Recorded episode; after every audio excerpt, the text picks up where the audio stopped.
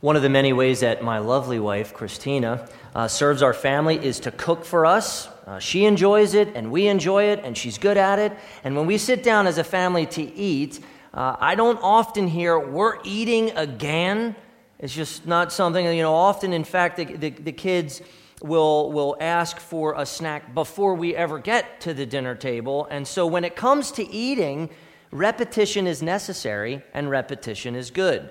Now, variety is also good. Eating the same thing over and over again can get boring. But as soon as I say that, we like eating some things over and over again. I can almost always have a burger. I would take a bite of one right now. I mean, it, it, it's just good. I had a lot of burgers in my life, and yet I can have another one. I want another one. I hope one comes to me soon. So repetition is good. Zig Ziglar, he once said, he called repetition the mother of learning.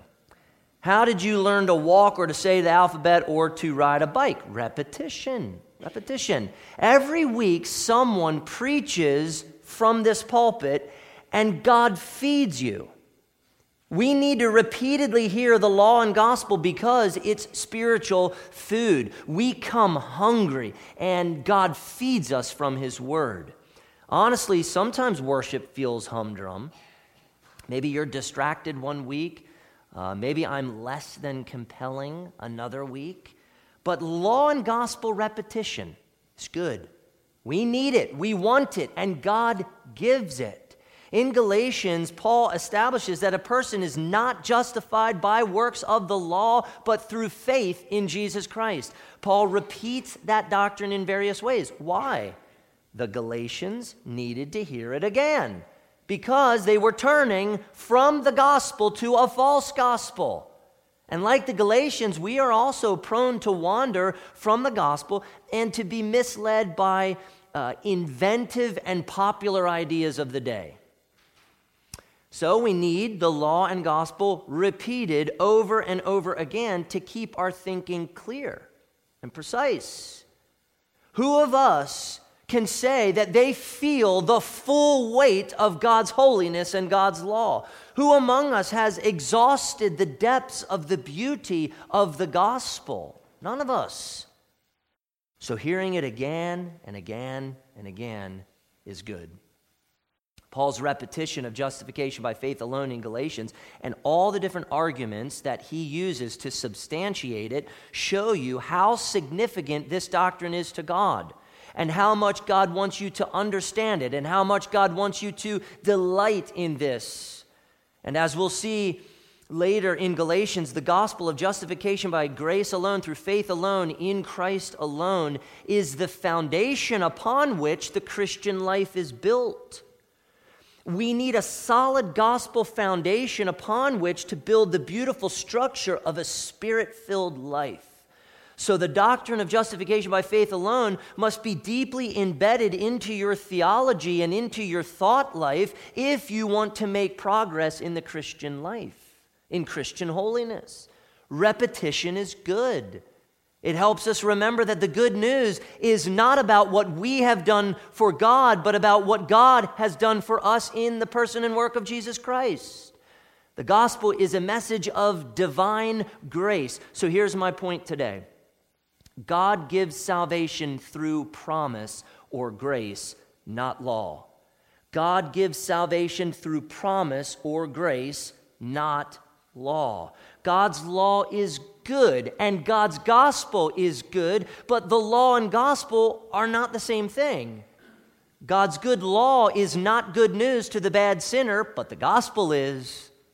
The Galatians were confusing the law and gospel, and they were turning from God to a different gospel poisoned with self righteousness. And they needed the good news of Jesus Christ repeated to bring them back to God. So I have four simple points that parallel Paul's arguments in the text. At least I hope they do. The first is once a covenant has been ratified, it cannot be annulled or expanded and this is central to the gospel. The Galatians were familiar with covenants, so Paul's illustration made a lot of sense. Paul told them in verse 15 to give a human example, brothers, even with a man made covenant, no one annuls it or adds to it once it has been ratified. It's pretty simple. the Galatians identified with Paul's illustration. When two parties um, made a covenant and it was ratified or it was legally and officially sanctioned, it could not be annulled or added to or, or, or, expanded or voided. In other words, a ratified covenant stands as it is. Stands as it is. Paul's reasoning here is from the lesser to the greater. If a man made covenant stands as it is, how much more does God's covenant with man stand as it is? Now, we explored God's covenant of grace in the Abrahamic narrative in the covenant theology series. That was an important series in understanding Galatians. God ratified his gracious covenant with Abraham, it was unchanging. Can't tamper with it. The Judaizers in Galatia now, okay, were attempting to add law keeping to God's covenant. His unchanging covenant, God's covenant of grace, cannot be annulled or added to. The blessings of the covenant of grace are received by grace through faith, not faith plus law keeping. All right? If you add law to grace, you lose grace. You lose the gospel. You lose Christ. Paul's illustration in verse 15 states a principle that is central to the gospel. Here's what Paul is alluding to in verse 15. If Abraham received the gospel via gracious covenant and promise, then Abraham could not have received God's gospel through obedience to the law or circumcision. Abraham received God's gospel by grace alone, through faith alone, in Christ alone, not by circumcision and not by good works. The covenant of grace was ratified by God and was entirely divine grace from beginning to end. Abraham he contributed absolutely nothing. Nothing. Even his faith was God's gracious provision. For the Judaizers in Galatia to then say that the, the inheritance of God was by faith plus law keeping was to nullify God's grace and the merits of Christ. Paul was defending God's amazing and sovereign grace. So he rebuked the false teachers. He went after them and contended for justification by faith alone for the purity and joy of the church. They needed this message, this gospel. Why is it important for you and me to know this? Sometimes it's a struggle to get theology, right? Why is it even important? Well, not so you can sound smart in Sunday school, that's certainly not the answer, but to, to live a life of gratitude and one of worship and one of praise and one of obedience to the law. So let's keep moving. Second point God's promises to Abraham are principally promises to Christ, and this is our hope of blessing. Now, you have to think very carefully about verse 16. Verse 16 helps us understand the Abrahamic covenant helps us understand covenant theology, helps us understand really the gospel. So think about verse 16 very carefully. Paul writes this Now the promises were made to Abraham and to his offspring. It does not say, and to offsprings, referring to many, but referring to one, and to your offspring, who is Christ. Oh, that's big. That's big. And that's tricky. That's tricky. You have to think deeply here. So let's review. We're going to start by reviewing God's promises to Abraham, but we're going to review them with Genesis 3:15 in mind because that promise of the gospel must be kept in mind here when knowing about the Abrahamic covenant. So here's the promise of the gospel that God delivered in Eden. I will put enmity between you and the woman and between your offspring and her offspring he shall bruise your head, and you shall bruise his heel. The, the offspring concept began in the garden in God's promise of a serpent slaying son. The offspring, the seed. Now, we don't have time to review all of God's promises uh, to Abraham, but we've, we've already spent considerable time on the Abrahamic covenant in the past, in the covenant theolo- uh, theology series. So hopefully you remember a lot of that series, and you're able to bring that growth in, in you to this discussion here and apply that to your knowledge and interpretation of Galatians. Okay? So let me just highlight a few promises that God gave Abraham. In you, all the families of the earth shall be blessed. To your offspring, I will give this land. For all the land that you see, I will give to you and to your offspring forever. Your very own son shall be your heir. Look toward heaven and number the stars if you are able to number them. So shall your offspring be. To your offspring I give this land. My covenant is with you. I will establish my covenant between me and you and your offspring after you throughout their generations for an everlasting covenant to be God to you and to your offspring after you. And I will give to you and to your offspring after you the land of your sojournings, all the land of Canaan, for an everlasting possession, and I will be their God. So, big picture here God promised Abraham salvation in Christ and the inheritance of a new heaven and a new earth, which Abraham received by faith. Abraham received earthly promises, absolutely, but more importantly, he received spiritual promises. Jesus talked about those spiritual promises, and the book of Hebrews does as well, most notably Hebrews 11. So God made gracious promises to Abraham and his offspring, which are physical and most importantly, spiritual. Spiritual. But then, after the, the whole Isaac and sacrificing and the ram and all of that ordeal, God promised Abraham something very thought provoking in Genesis 22, verses 17 and 18. Listen carefully. God promised Abraham this I will surely bless you, and I will surely multiply your offspring as the stars of heaven and as the sand that is on the seashore. And your offspring shall possess the gate of his enemies. And in your offspring shall all the nations of the earth be blessed because you have obeyed my voice. Now that's very interesting. We know that Abraham would have a, an abundance of physical and spiritual offspring. But then God talks about one offspring, and your offspring shall possess the gate of his enemies, and in your offspring shall all the nations of the earth be blessed. Now, please stay with me here. The word offspring or seed is tricky. It is a singular noun, but it can refer to one singular offspring or the collective singular many offspring. Now, I don't want to be unnecessarily graphic here, but you need to get the point here. Paul uses the Greek word sperma, from which we get our English word sperm.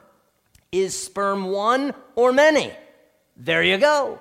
Now you understand. Is Paul talking about one offspring or many offspring? Are God's promises for one offspring or many offspring? And that's what Paul is helping you understand. Paul takes us to the apex of God's promises. Yes, Abraham would have Isaac. Yes, Isaac would have Jacob. Yes, Jacob would become the 12 tribes of Israel and so forth. But above and beyond all those physical offspring and physical blessings is the one preeminent offspring. The preeminent sperma who was promised to Adam and Eve in the garden. Not only was Abraham promised the serpent slaying son, but get this God's promises to Abraham are principally promises to that serpent slaying son. When Paul mentions the promises in verse 16, he is not talking about the law.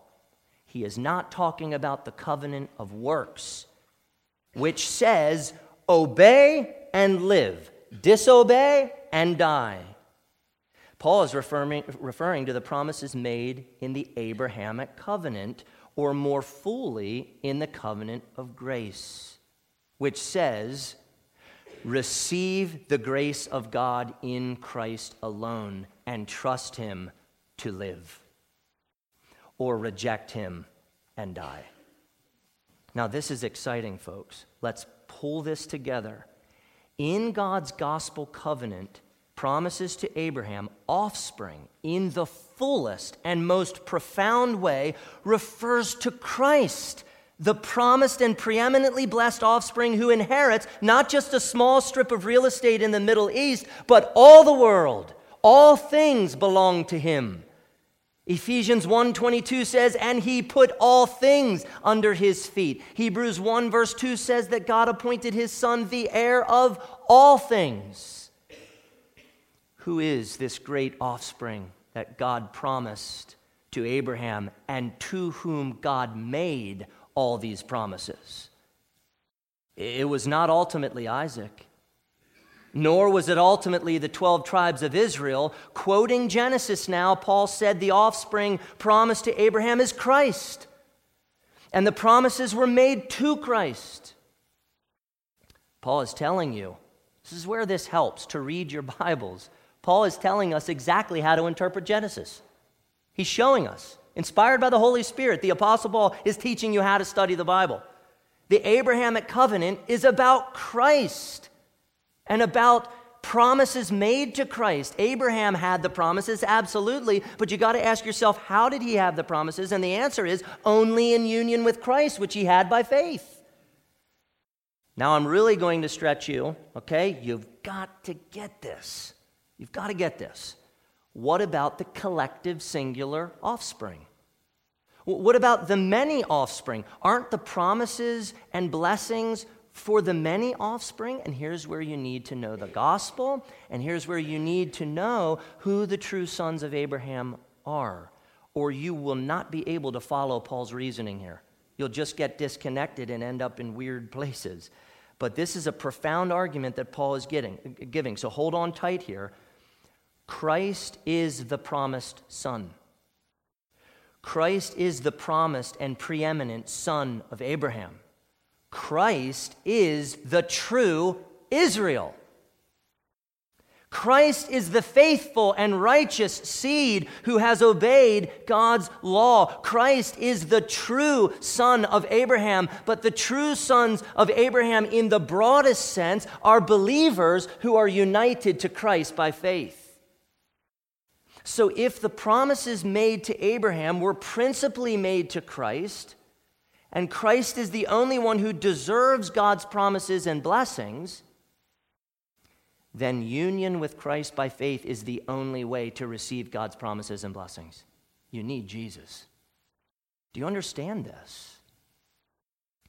Christ alone is worthy of God's blessings. None of us are.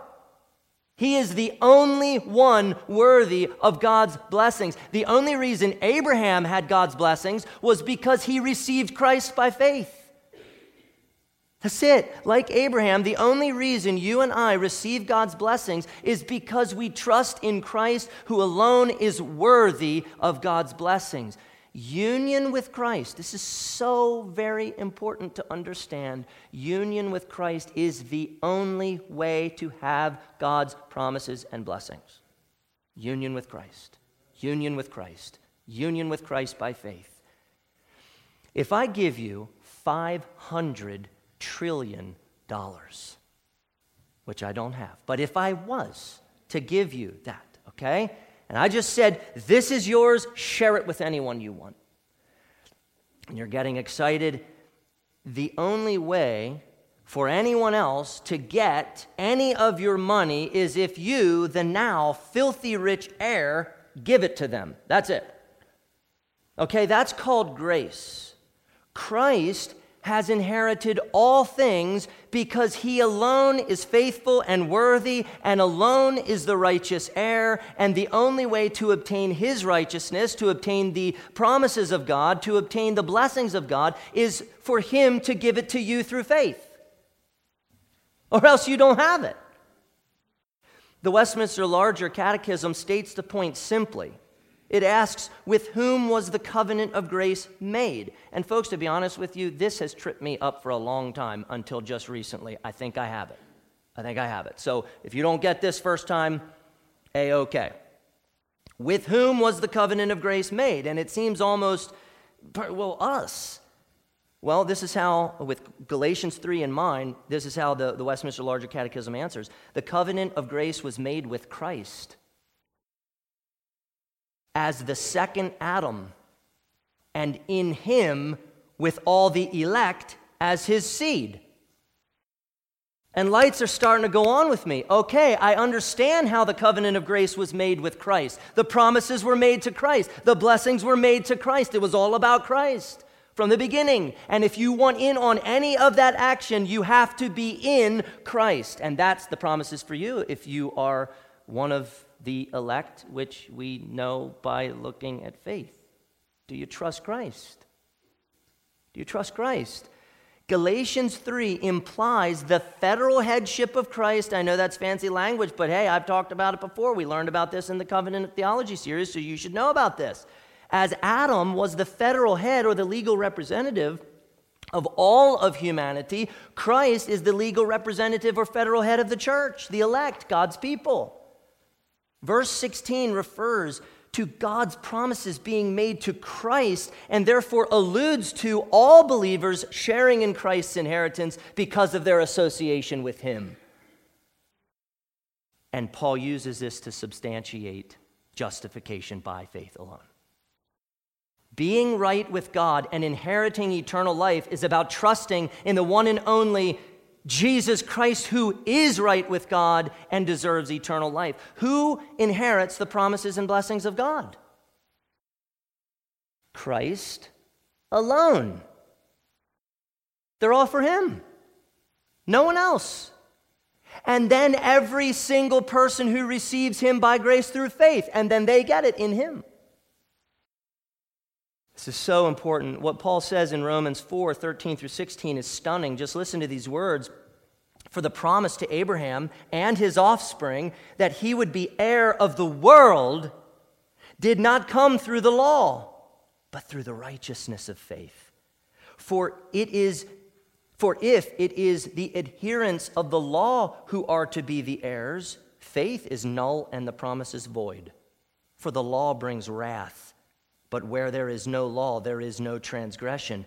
That is why it depends on faith, in order that the promise may rest on grace and be guaranteed to all his offspring, not only to the adherent of the law, but also to the one who shares the faith of Abraham, who is the father of us all.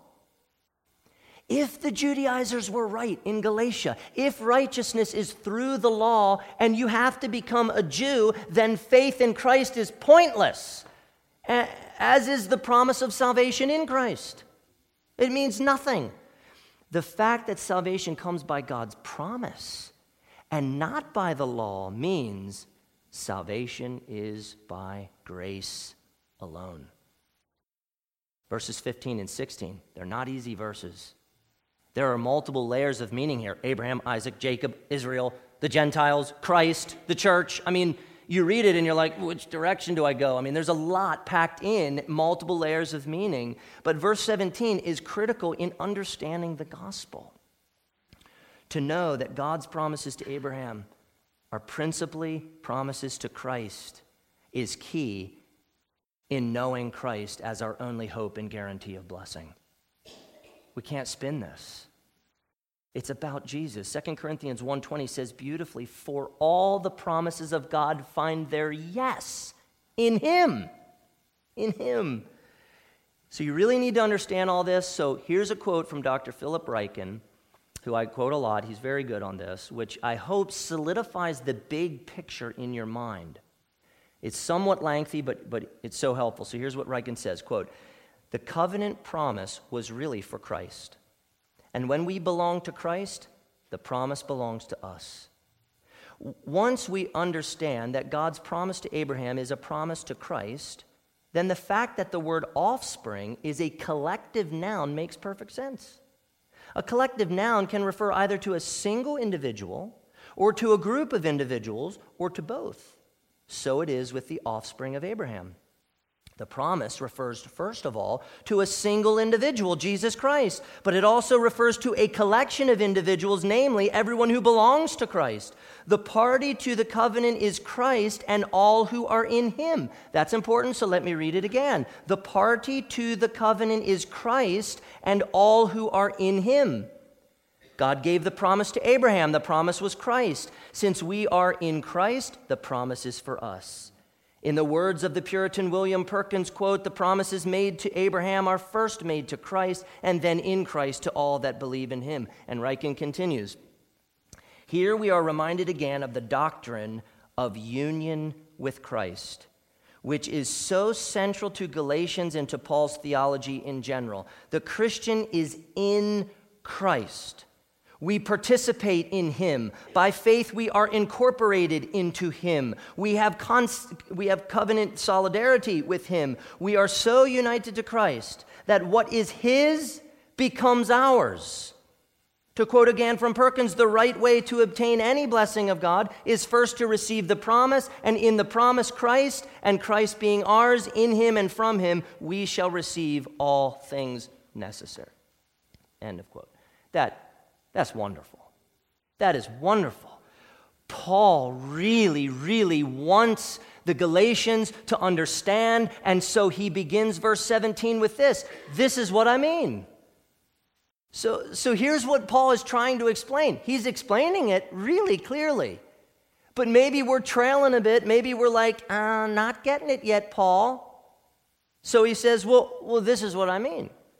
This is what I mean. The law which came 430 years afterward, does not annul a covenant previously ratified by God so as to make the promise void. For if the inheritance comes by the law, it no longer comes by promise.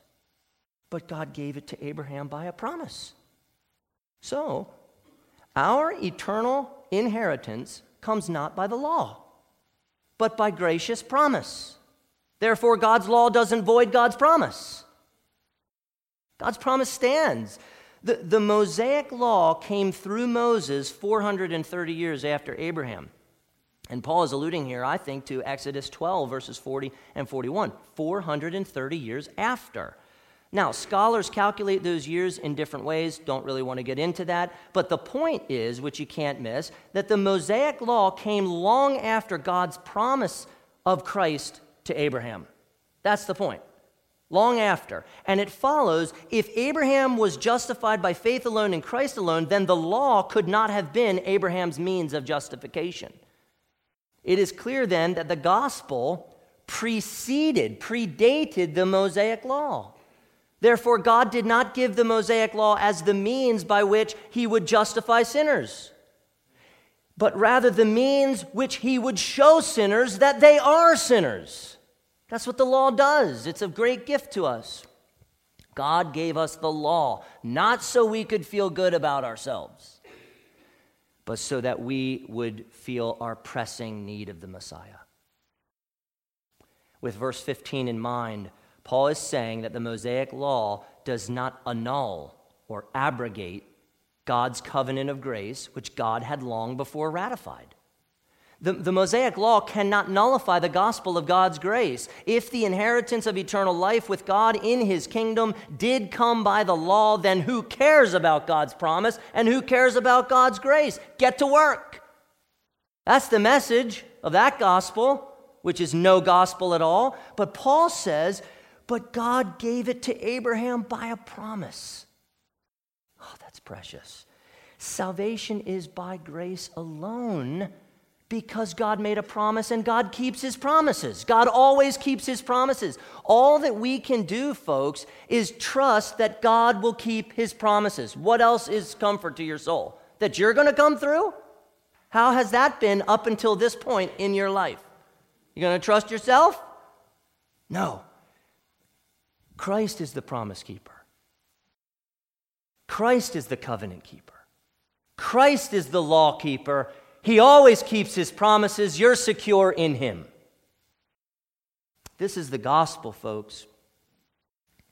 This is the gospel, and it is so, so good.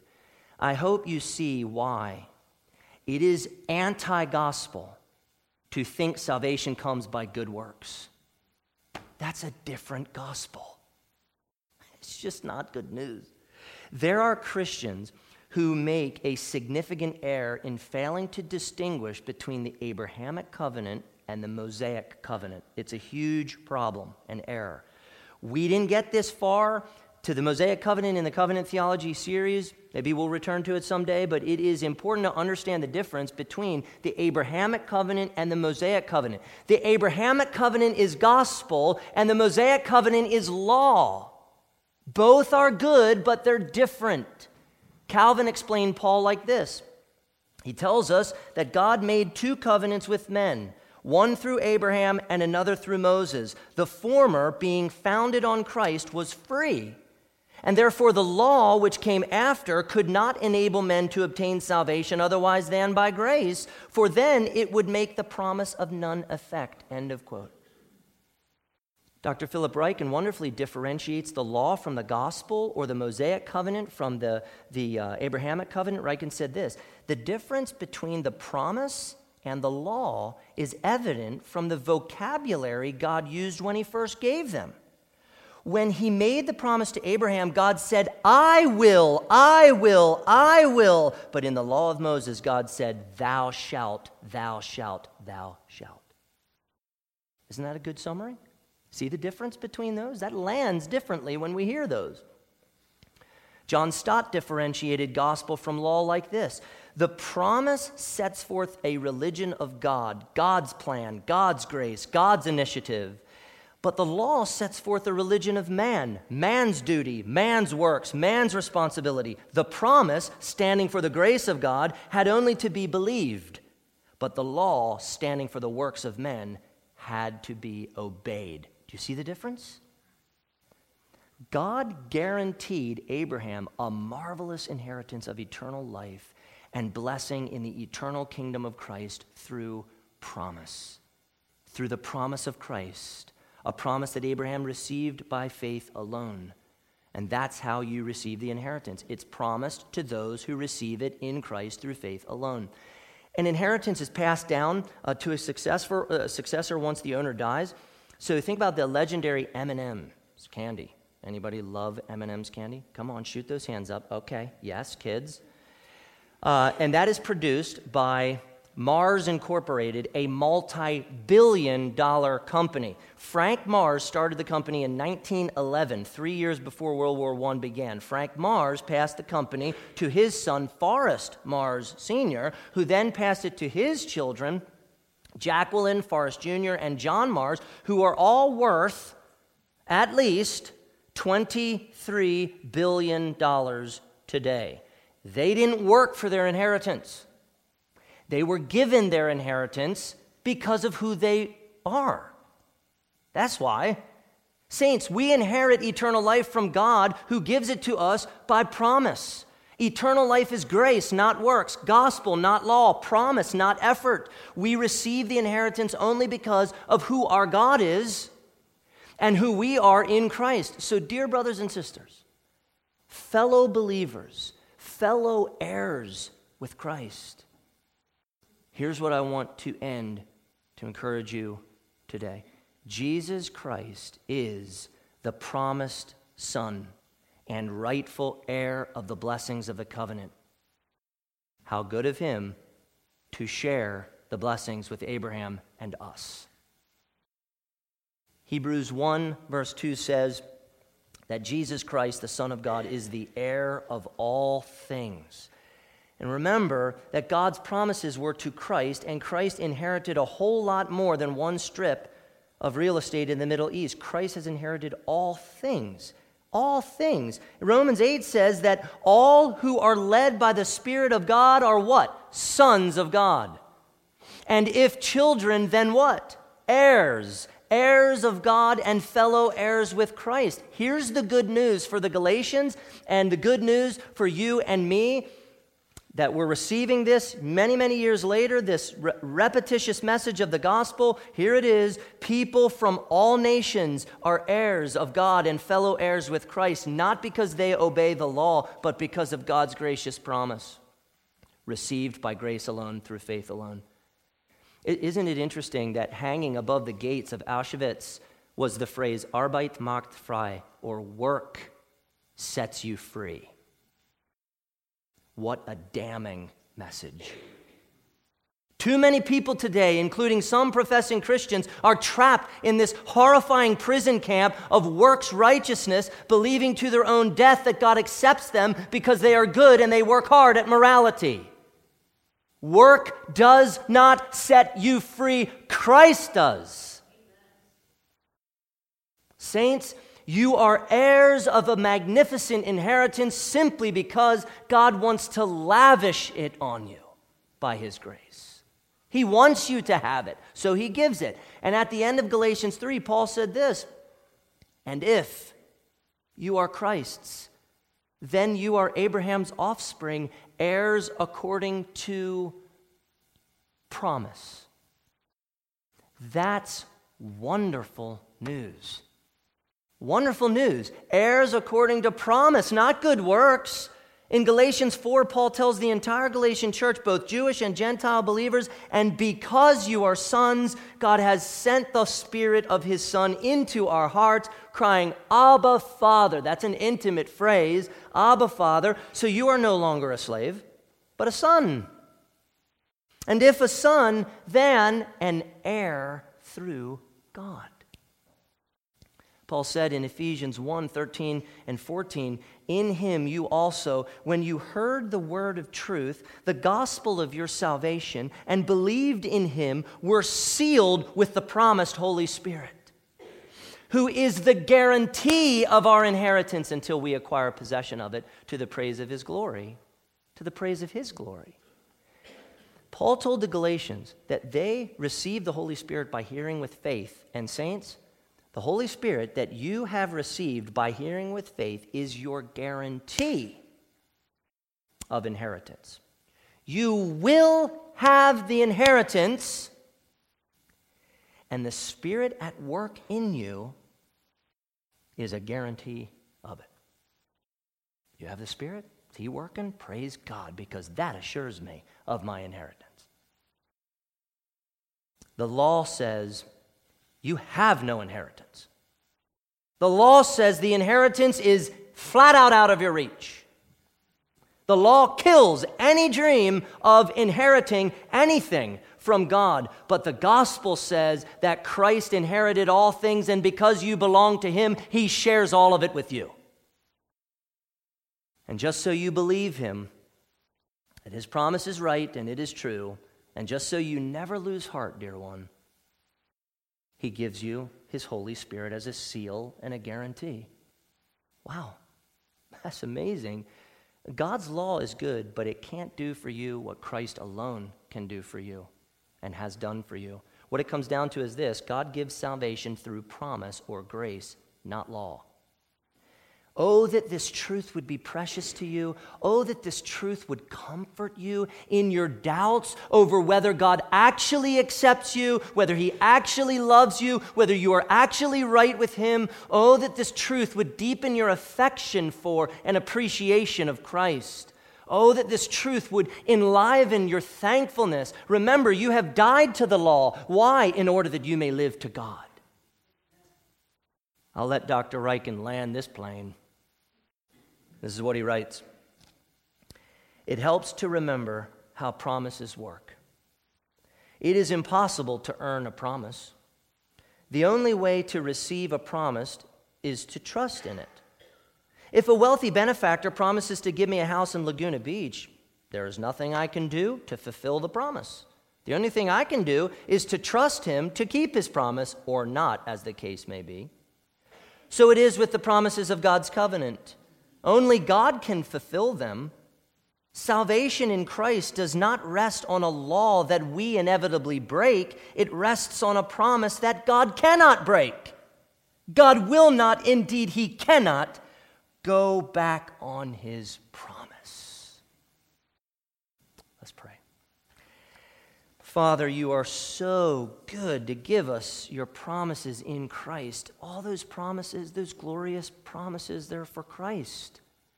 And he has them all because of his righteousness and his merit and his inheritance as the only begotten Son of God, who in perfect righteousness obeyed the Father at every turn. God, he was faithful. He, he did what we did not do, and he received from you a name that is above all names. Every knee shall bow at the name of Jesus Christ our Lord. And so, God, I, I thank you for Christ. He is so precious to us because in him we have all the blessings that you promised. We don't deserve them, we're not worthy, but Christ is worthy, and we know him. Therefore, we receive what he receives. We are blessed in him. God, help us to remember that we inherit all things, that we will reign with Christ in the eternal kingdom. He is God, we are his creatures, and he has been so pleased to bring us to himself. God, thank you for your grace that you have given us through Christ and the gospel. I pray that the people listening to this sermon would not fall under the law, trying to perform in order to be right with you, in order to be accepted by you, but instead that they would rest in Christ and receive by faith all of his merits, which count as their own. I pray that you give rest to your people, give joy to your people, give gratitude to your people, give praise to your people, give worship to your people. God, help us to care about this this is the foundation for our life in Christ. For, for us living for you by the power of your Spirit, we, we have to, to know these things because they provide for us the springboard upon which our sanctification takes place. So, God, I ask that you will be pleased to help this resonate within our hearts and help us to believe it and help us to treasure Christ. Thank you for listening to us. Thank you for feeding us this morning. And I pray that we eat it up and that it strengthens us for the week and for the month and for the year and until we die, until we see our righteousness in Christ. And it is for his glory that we pray. Amen.